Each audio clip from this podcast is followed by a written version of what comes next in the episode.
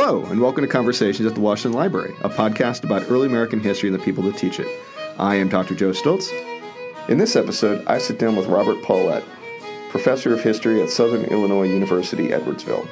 There are still tickets available to our October 25th Ford Evening Book Talk featuring author Peter Stark, who will be discussing his new book, Young Washington How Wilderness and War Forged America's Founding Father.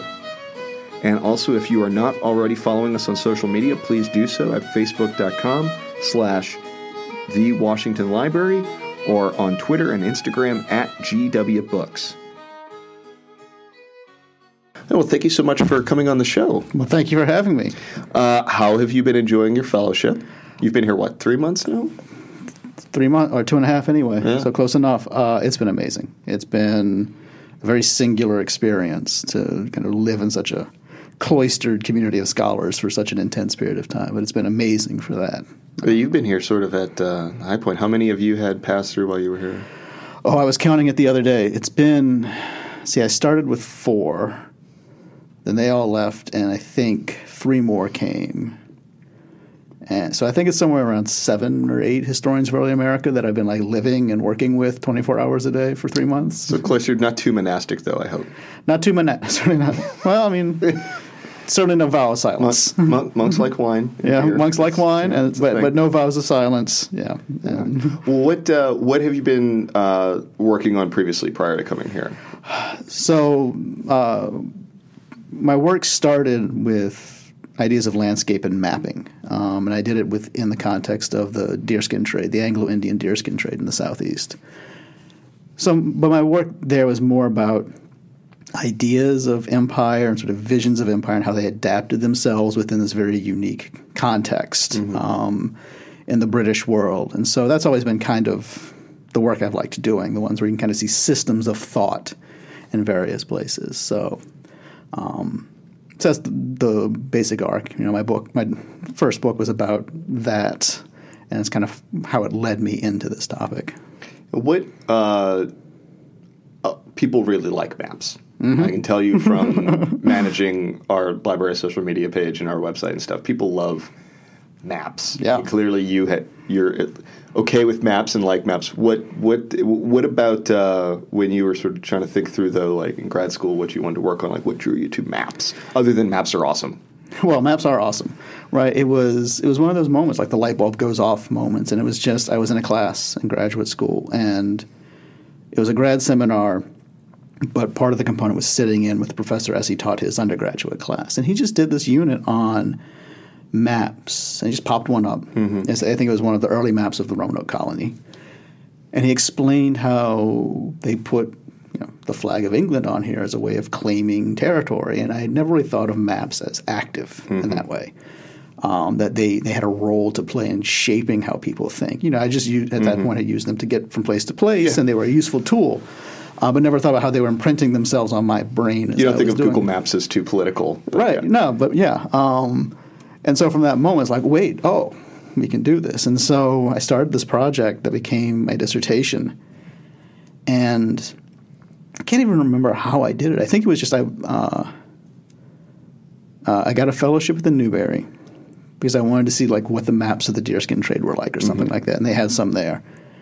And then it was like so this interest grew, and then you know they brought it the first. And these 18th century maps, if you haven't seen them, right, they're massive. They're like five feet by eight feet. The first time one of these things lands on the table, you just see so much, right? Mm-hmm. And you see again whole systems of thought and attitudes and beliefs just written across the entire page, and like just that ability to kind of like get up and walk around and like engage with this massive thing was awesome. and so I just basically decided, okay, so now the project is about mapping, and mm-hmm. that's sort of grew from there. Yeah, I mean, I, th- I, th- I think maps in, in, in, some ways are kind of like, or, or, a lot of these older maps, right, that we see in textbooks and stuff. Um, to your point of it just being so big, it's it's kind of like a lot of the famous pieces of art that we also see in textbooks. Like, right. I don't think we're, we're all familiar with these images now, but you don't realize just how big and therefore expensive and and you know and obviously their maps are they're important, but um, yeah, it just means sort of how big and like the, just the sheer size of these things. Yeah. Um, and and, and I I I, I, uh, we we've never actually had the chance to talk about this, but uh, well, you've been here for three months. Um, but uh, my first job out of grad school was actually working up at uh, West Point, mm-hmm. uh, working on a t- uh, military history textbook project mm-hmm. for them. And one of the things, um, you know, the Army likes maps. Right. Uh, it's important for Army officers to be able to read maps. Right. Uh, and so maps were a big part of this textbook project. And that was sort of my first big introduction into the politics mm-hmm. of mapping.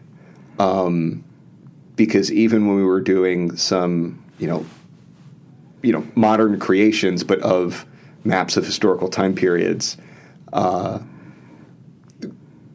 issues of phrasing would come up of how we were going to title certain things uh, based on like what you know a current NATO member mm-hmm. might prefer to see something right.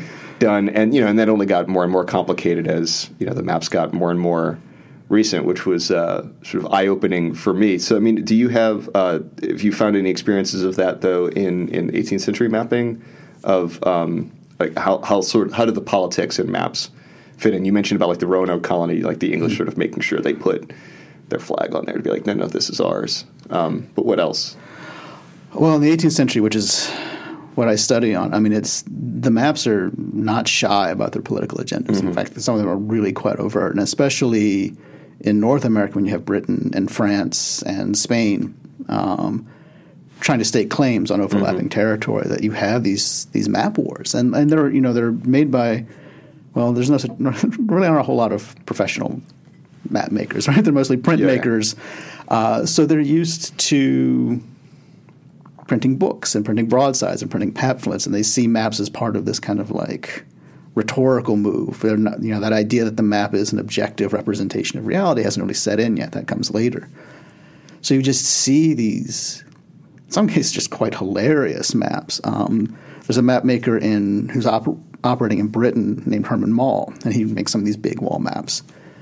And he uh, I think he was originally Dutch, but immigrated to Britain um, just to like meet demand for map making. And he sees some maps of France, that are some French maps of North America that claim the you know large parts of the East Coast or what have you. And he so he prints these these screens. Right, look at what France is claiming. We have mm-hmm. to we have to assert ourselves. We have to like they're trying to wipe our colonies off the face. The, and like how he draws the lines on the map do that. And this is just running throughout the 18th century. And so it's, the 18th century is nice for that because it's this funny transition between the techniques of map making moving towards trying to find a more credible, objective kind of, for lack of a better word, science, even mm-hmm. though they mm-hmm. didn't use that word of mapping and cartography, but then still using them for these very nakedly political, almost propagandistic um, purposes, which makes them just fantastic. These sort of like tensions within the documents, and you know that this is all happening at a scale of nine feet by nine yeah. feet, right? Extra exciting. Yeah, I mean, you know, I, mean, you still I mean, see some of this coming up. Uh, well, for a lot of different reasons, it comes up today. But like one of the one of the ones that pops in my head that's maybe sort of a more benign example, but um, you know, it's the issue of how to depict a world map and which projection to use of a world map because if you do it from the equator, it shrinks down to something like the size of Africa. Right. And so all of a sudden, it, it, it also increases the size of Europe, which mm-hmm isn't necessarily being done for a political reason, but to your point, like it totally changes you, the perception of how, it can change the perception of how you think of these things. So I just find it fascinating that that was, uh, you know, going on in the 18th century as well. Even though then it's probably a little more, as you put it, explicit. Well, and it's you see even within British mapping different techniques. Um, the, that kind of idea.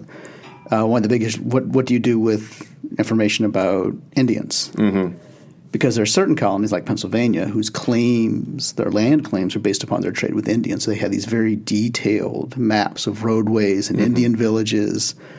But then a place like Virginia, which is basing its land claims on no one being there, like a yeah. sort of a vacuum domicilium, yeah. they kind of erase a lot of that information. Even though they're all these mappings are talking to each other, but like what you leave in and what you leave out, right? That's the politics of the map.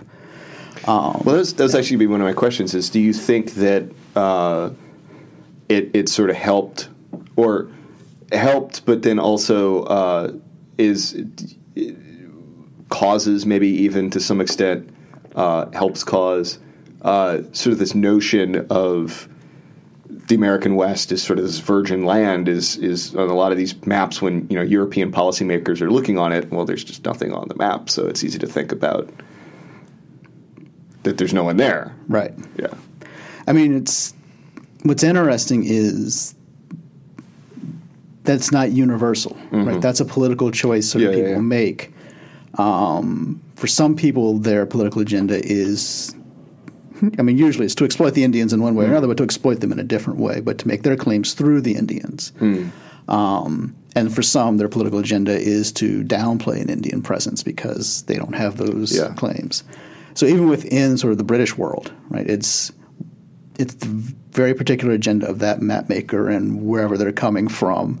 It's not just everyone looks to the West as sort of a vacuum domicilium. Mm-hmm. Yeah. Um, and you know that's true throughout American history, right? It's mm-hmm. uh, even in the height of Manifest Destiny, even though that idea of sort of the empty West becomes such a core part of American myth making in the 19th century, you still have lots of people, you know, claiming and competing over trade networks in the West, and you know, making their claims to authority by their connections with Indians. So it's always the person's the person's political agenda behind the map more than the states or the nations, because nations obviously are big and diverse and, and have different agendas.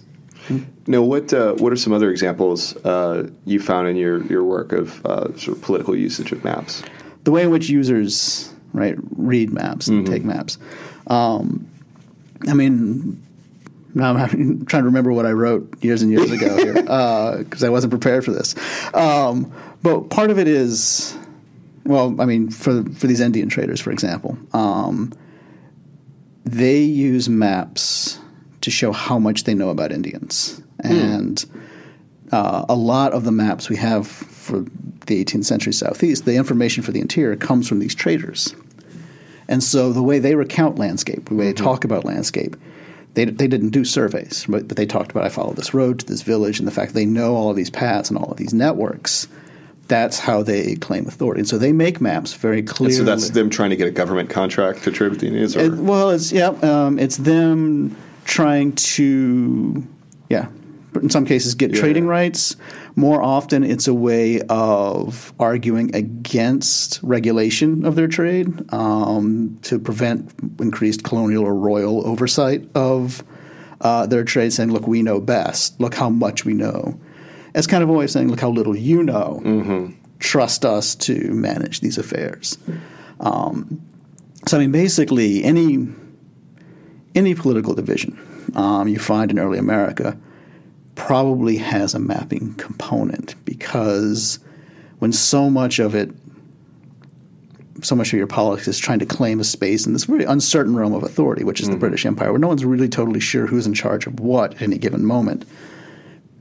The maps become a way of doing this, right? They become this rhetorical tool, and they have that kind of. They're developing this power because everyone knows they're political, but everyone kind of accepts them as sort of an emerging view of how things really are. And so if you can manipulate your map, it gives you a certain kind of rhetorical credibility. No, uh, and it- one of the things that's just uh, occurring to me, and, and for our listeners that are probably way smarter than me, um, you know, this is I I, th- I think you know we live in a in a 21st century era where you can pull up you know your smartphone mm-hmm. and find a map to pretty much everything, right? And we live in an era where satellite imagery has existed for mm-hmm. I mean now generations, Right. Um, but you're writing about an era when they they what you're writing about they haven't even invented balloon flight to be able to just like right? The only way you could really get like a good top down on view on something was to find a big mountain um, that it strikes me that you know mapping is therefore that much more important because like you said they're not really sure about um, who controls what but you know they're not even really sure what is what right. and what is where and where is where exist. Um, and one of the maps uh, I, I really enjoyed when you, you did your sort of introductory talk when you first got here um, was uh, a, a map that included the Florida Panhandle, where it looks like uh, somebody was a little drunk when they were docking their cruise ship down in Miami and just like cracked the panhandle Right. wide open, uh, and we could actually. Uh, We'll see about putting an image of that one on Mm. this episode page so everyone can see what I'm talking about. But could you describe um, what Florida looks like in that map and why Florida is so jacked up? well, I mean, Florida is, uh, well, it, it's an example of this, right? How the technology can't create, well, no map would create a perfect image of the Earth, right? Even a satellite image from, you know, 80 miles above the Earth's surface. Yes, that's right. Those are landforms, and consistently they're the same shape. So those, but but we don't we, we don't experience those, right? So those maps don't actually intersect with how we see the world, right? They're, they're how a satellite sees the world, and very few of us are orbiting Earth. Um, so it is true that very few humans are satellites. yeah, Yes. so so every map, right, is is an im- imperfect picture in that way. So even the better technology that allows us to more accurately measure landforms doesn't necessarily give us a more consistent idea of what the map should be. Um, you know, as a side note to that, right, just look at all the ways that people try to create an election map, right, to Yeah. accurately describe politics, you know, especially in the red state, blue state era, where you have all these different cartograms and all these ways to like try and create like what does America look like? What do the thoughts of Americans look like? You got all your weird purple and blue and red splotch maps. So that's just that's just one of the consistent right uh, aspects that as maps come into being and have this power to project reality, people try to Yeah, yeah. manipulate them. So so but Florida. Um, I mean, Florida was hard to map because Florida, uh, just in the same way that Lake Michigan was consistently hard to map because it runs so north south and it's so relatively narrow. In an era where you can't accurately measure longitude, which you couldn't until about the 1750s, 1760s with Harrison's uh, chronometer, this navigational tool, this basically fancy clock, it was really hard to tell like where you were east west. And with Florida, if you're trying to map it, even if you're a few miles east west and Yeah. the observations don't match up, the lines don't make any sense. So map makers just threw up their hands. I mean, there are maps from the same year in which Florida appears as a series of islands, which is probably based on, you know, it's a lot of wetlands, especially in the southern peninsula, but probably just, you know, there's a lot of reports. There's all these keys and all these islets around here, uh, around Florida. Um, sometimes it's just this little narrow triangle. They know it's a peninsula, they know what shape it is. Sometimes it looks kind of like we think it should. Uh, so Florida's hard to map. Um, and when Britain takes Florida at the end of the Seven Years' War in 1763, they win the you know, war against France and Spain. And as part of that, they get claims to Florida, which had been Spanish for 200 years at that point. But Britain doesn't actually know what Florida looks like because none of the maps agree on what it looks like. And so the printmakers of London want to put these maps out um, to like show what we have won, and they don't, but they don't know what Florida looks like, so they're just guessing. Yeah, so the map that I showed is one such map, and it's actually it's a it was partly political, the decision that the map maker um, Thomas Jefferys. Part of it was he didn't actually know the shape of the peninsula, but part of it was there was this propaganda war that Florida was sort of a wasteland, and part of the mapping of Florida, the people that leaned towards islands were those that were unsure if this was actually valuable territory or not, or whether it could ever be farmed. And so the decision to show it as a series of islands reflects that kind of cultural sense of Florida as kind of a wasteland. Um, I don't know where anyone would ever get the idea that Florida is a wasteland. well, right, the things that we value for right now. Sorry to all of our listeners in Florida. well, I mean, it's well, actually right. It's the the beautiful sandy beaches, right? The Yeah. reasons anyone goes to Florida. In the 18th century, that was they they called it a desert. Right? Yeah. That it was hot and sandy and it was sunny and nothing would ever grow there. They're not, just not putting their swim trunks on. right? Yeah. Well, you know, when, I- when when the swim trucks were wool, I guess yeah, it was less less appealing. Yeah, you want to Um, do that. Yeah, but that's that's a case, right? That the map maker decided I'm going to make Florida look like make it look like I think it should be Mm-hmm. because I have no way of knowing what it is, right? The, the Florida we deserve, not the Florida. right. Um, yeah, I just I just love this idea of George III at Windsor Castle. Like, show me Florida, and they're like, "Mm, we don't really know. yeah. We don't- Uh, now, speaking of Windsor Castle, Yes. you were uh, one of the Georgian uh, Papers Fellows. Yes. Uh, so tell us about that. What is what is that like working in a castle? Because we're Americans, you know. Yeah, I know. Castles are still very romantic. It- us. the- it's a very romantic castle, Yeah. right? And it was I didn't realize there, right, that this perfect romantic castle looks that way because it was mostly redone in the 19th century. like like Prince Albert, like took a bunch of money, said let's let's make a romantic looking castle because at that point it had sort of like Yeah. there were buildings attached to it and it was like tumbling down. So like let's make it look like a picture book, and he did, and that's why it looks so picture book. Um, but it's amazing, right? It's this experience of you know the Royal Archive. It's it's weird, you know, because the security is super tight. Because this is these you know these papers are still property of the Yeah. Queen. Is it still? That's still royal residence on occasion, right? Yep. Yeah. Yep. Very much so. Did you Uh, meet the corgis?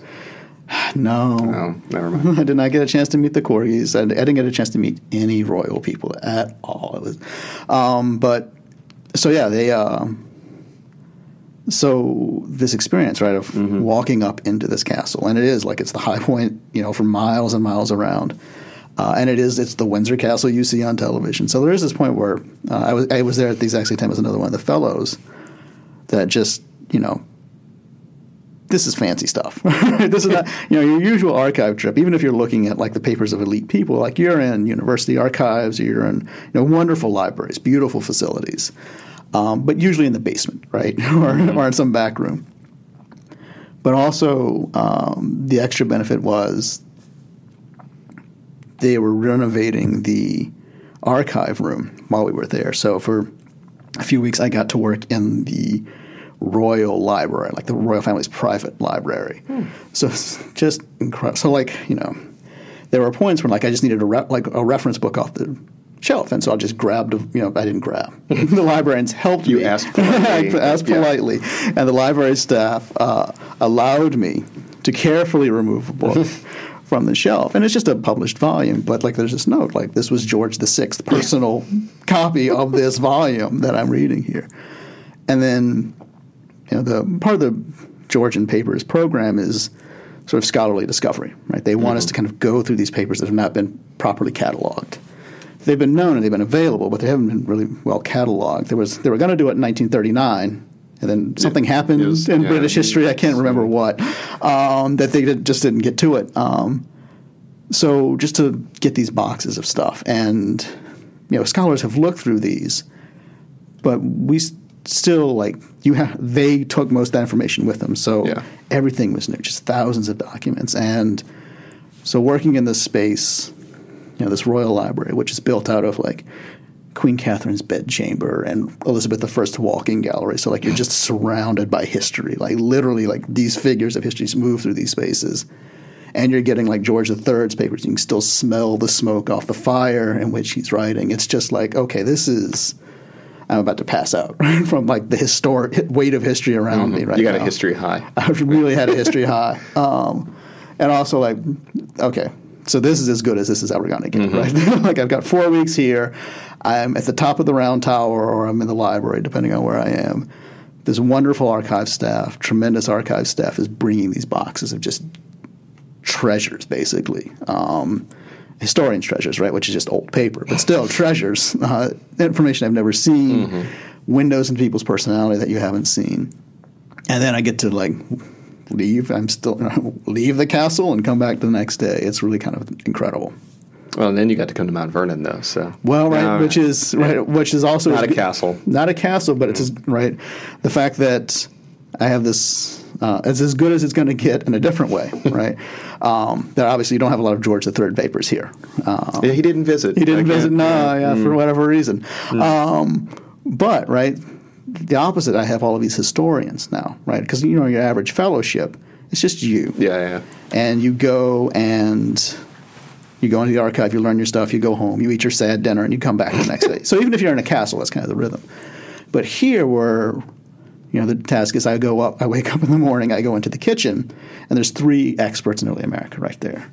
And then I go into the office, right, and it's those same three experts plus the library staff. So it's just all of these human beings, this human knowledge, and to talk about things. So you know, I was writing this summer, so I, I had a brainstorm, and the idea seemed kind of crazy, which it often does when I'm writing. I could go into the kitchen. I have 2 like nationally known scholars of early American history. Like, do these ideas make sense? And I can sort of run them. You know, Yeah. I can't do that at home. Um, you know, my family is brilliant. My four-year-old son is right wonderful, but uh, he's not so good on 18th he's century just- politics. Yeah, he's just not he's not read up on the historiography yet. We're so worried about him, right? We figured like he should have at least cracked open like at least one volume of Bernard Bailyn or somewhere at this Let point. him but- start with like some nice Burke or something. Right. classic. At least a Yeah. David McCullough, right? Yeah. No, he should, right, At this point, he should be reading David McCullough. What's he doing with his life? I know, right? Um, yeah, and then, but yeah, to have that, right, and to be able to like just have that kind of expertise. Constantly, I sat down on a couch, right, um, with James Vaughn, who was here in June, right, and he's a he's a British political, he's a historian of British politics uh, at UT Austin. And you know, I was starting this project on George III, and I don't really know the history of British politics very well, but I could just sit down with James and in two hours, right, learn from him what it would take me months to do, right, just by myself, right, and like that's that's a rare and special thing that happens here. So I mean, that's great, but Yeah. it doesn't it doesn't smell like Elizabeth the First fireplace. So we'll, Yeah. maybe we'll maybe we'll work on like uh, some air freshener or then I- something we can use. But then at the end of it all, I can walk up and I can sit on the piazza and I can be where Washington saw his view, right? Yeah, now you're just sucking up. No, I'm not sucking up, man. I'm telling you, it was a good summer. It was a good summer. No, yeah, because when were you in? When were you at uh, England? When were you? Uh, When was I there? yeah. So I was there mid-November to mid-December. Okay. Yeah. So was- well, at least you came to Virginia for The hottest summer. Yeah. the hottest part. Uh, you might have. You should probably flip those. Uh, those dates at least. Um, well, what uh, you know? What are you? What are you working on now? What's the the next project going to be that uh, our our readers that have already anxiously uh, and in a fervor gone to Amazon and purchased your current book, or actually uh, they should go to University of Georgia Press's website. Yes. and purchase it directly. University of Georgia Press would like me to, to say that part. But what uh, what's the next what's the next thing? So I mean, the, right, it's the project that I've kind of been hinting at um, so far. It's the one related to George III, and what it is is his vision of America when he first comes to the throne um, between 1760 and 1764. Can you do the title? What is Florida? Uh, so it's what is Florida? Well, Florida is only part of it at this point. Right? Yeah, the, yeah. the project grew out of another project I'm doing on the surveying of Florida. Um, So it grew out of Florida. it grew out of Florida, right? Yeah, it came out. It grew out of Florida. Very, yeah, very swampy. It's probably another book. Yeah, right. Yeah, It, came, anyway. it came from Florida. um, yeah, so I'm looking at the vision he's bringing to the throne when he first comes, because he's you know he's only 22 Mm-hmm. when he comes to the throne. And he's far more interested in sort of overseas everything than George II, right? Am I remembering that Actually, correctly? the opposite. Really? Because, cuz well, I mean, how interested George II was in anything is, Uh, is yeah, up for debate. fair, yeah. Which is typically like the king's role, right? The Yeah, king is uh, sort of He's above all. above it all. Um, which is why George III is fascinating because he takes a much more active role Mm-hmm. in shaping policy than previous kings. But yeah, George II, he was very interested in Europe and the continental affairs of Europe because you know he was German, Yeah. right? And so anything that um, affected Hanover, where he was Yeah. from, he was very tied to. George III comes in uh, out of an era of opposition, an idea of opposition that Britain is too involved in the continent of Europe, is too tied to European affairs. There's a certain kind of like Britain first strategy. yeah, very much, right? It's a very isolationist, very exceptionalist kind of Mm-hmm. language. That Britain is special and it's become corrupt by spending too much time in Europe, right? All the, the horrible contacts with the French and Uh, French. the Yeah. French, Delicious food. right? Oh, yes. um, so, so George comes through with an idea of how to correct this, how to be George less. George, sorry, yeah, George III comes in with this idea of separating, withdrawing from Europe, and kind of yeah, Britain first, and very much Britain 1st right? Of kind of healing the divisions between Scotland and England, and sort of unifying the British Isle um, first. But he comes to the throne in 1760 in the middle of this war, and all the peace terms, all the treaty terms are happening in America, so that he, and especially um, he and his chief advisor, uh, the Earl of Bute, um, who was a Scottish nobleman who was he'd been George III's tutor. He came in, he was in George's cabinet, he was sort of his chief advisor in these early years. The two of them suddenly realize they have to figure out how America fits into this idea for a unified Britain that they've been cooking up for the past 10 years. And that's where they start coming up with grand schemes like drawing big boundary lines down the Appalachian Mountains. Florida looks like a good idea from this perspective because it might not be worth anything, but it, it makes the America complete. Right, it makes it whole. It makes it unified. There's not. There's no longer Spanish enclaves, combined with taking Canada from the French, which also happens at the end of that war. Uh, so we can do in America what we want to do in Britain, and that how we reform America and how we want to reform Britain, those things will work together. So that's that's the project I'm working on right now, and the one that brought me here. Nice. Well, we uh, we look forward to uh, to that book, and when it comes out, maybe we'll have you uh, back on. Have you, have you? You don't have a contract or anything yet, do you? No, it's brand new, right? So well, so, so, what- so all the all the acquisitions editors listening to this show. give me give me Yeah. a call, right? all right. Well, Mount Vernon can put you in touch. Yeah, we, we you know we're we're we're you were basically your publicist now, so that's fine. That- I'm learning that. Yeah. Yeah. Uh, well, thank you so much for coming on the show, and uh, yeah, this was this was great. Okay. Well, thanks for having me. This was fun. Thank you for listening to this episode of Conversations at the Washington Library. Be sure to subscribe and follow this podcast on iTunes or wherever you get your podcasts.